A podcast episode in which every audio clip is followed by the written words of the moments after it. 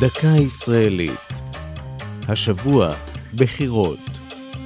והפעם, קולות הימאים.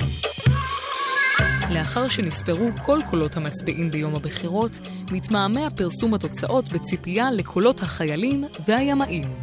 חיילי צה"ל מצביעים בבחירות במעטפות כפולות, שנועדו לאפשר להם להצביע הרחק ממקום מגוריהם מחד, ולמנוע הצבעה כפולה בבחירות מאידך.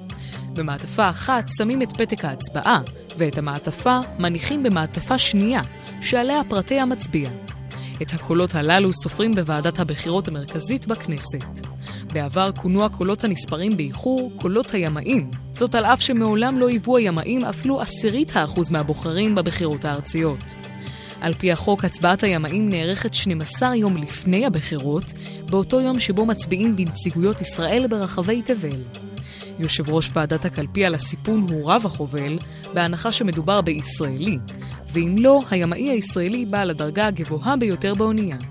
כיום פחתה משמעות מושג זה. החוק קובע כי על מנת שתוצב קלפי באונייה, חייבים להיות בה לפחות 14 ימאים ישראלים, אבל היום קשה למצוא אוניות מאוישות במספר כה רב של ישראלים.